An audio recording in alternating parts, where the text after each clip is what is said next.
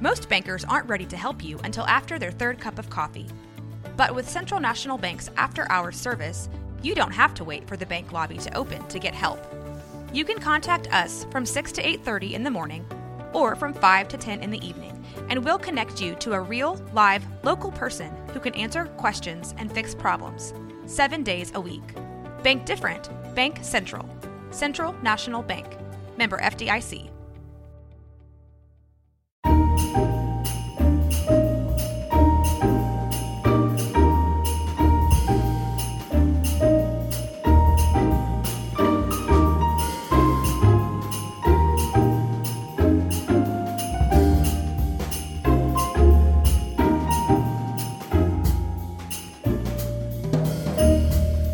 Welcome to Holiday Stories.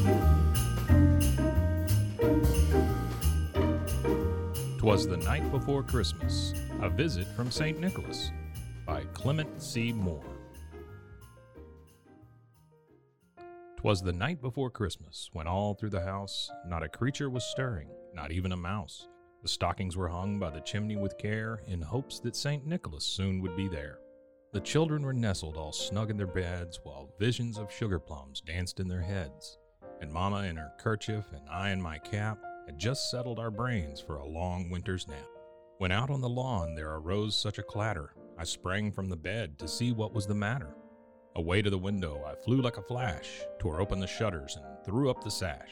The moon on the breast of the new fallen snow gave the luster of midday to objects below when what to my wondering eyes should appear but a miniature sleigh and eight tiny reindeer. With a little old driver so lively and quick, I knew in a moment it must be St. Nick. More rapid than eagles, his coursers they came, and he whistled and shouted and called them by name. Now Dasher, now Dancer, now Prancer, and Vixen, on Comet, on Cupid, on Donder, and Blitzen. To the top of the porch, to the top of the wall, now dash away, dash away, dash away all as dry leaves that before the wind hurricane fly when they met with an obstacle mount to the sky. So up to the housetop the coursers they flew, with the sleigh full of toys and St. Nicholas too.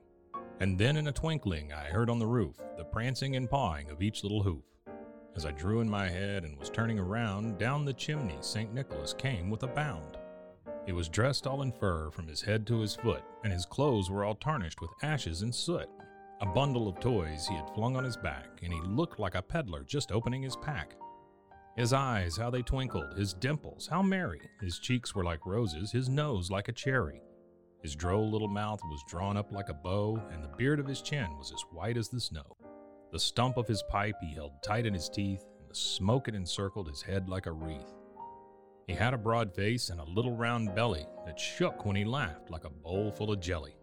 He was chubby and plump, a right jolly old elf, and I laughed when I saw him in spite of myself. A wink of his eye and a twist of his head soon gave me to know I had nothing to dread. He spoke not a word, but went straight to his work, and filled all the stockings, then turned with a jerk, and laying his finger aside of his nose, and giving a nod up the chimney, he rose. He sprang to his sleigh, to his team gave a whistle, and away they all flew like the down of a thistle. But I heard him exclaim, ere he drove out of sight, Happy Christmas to all, and to all a good night. Happy holidays.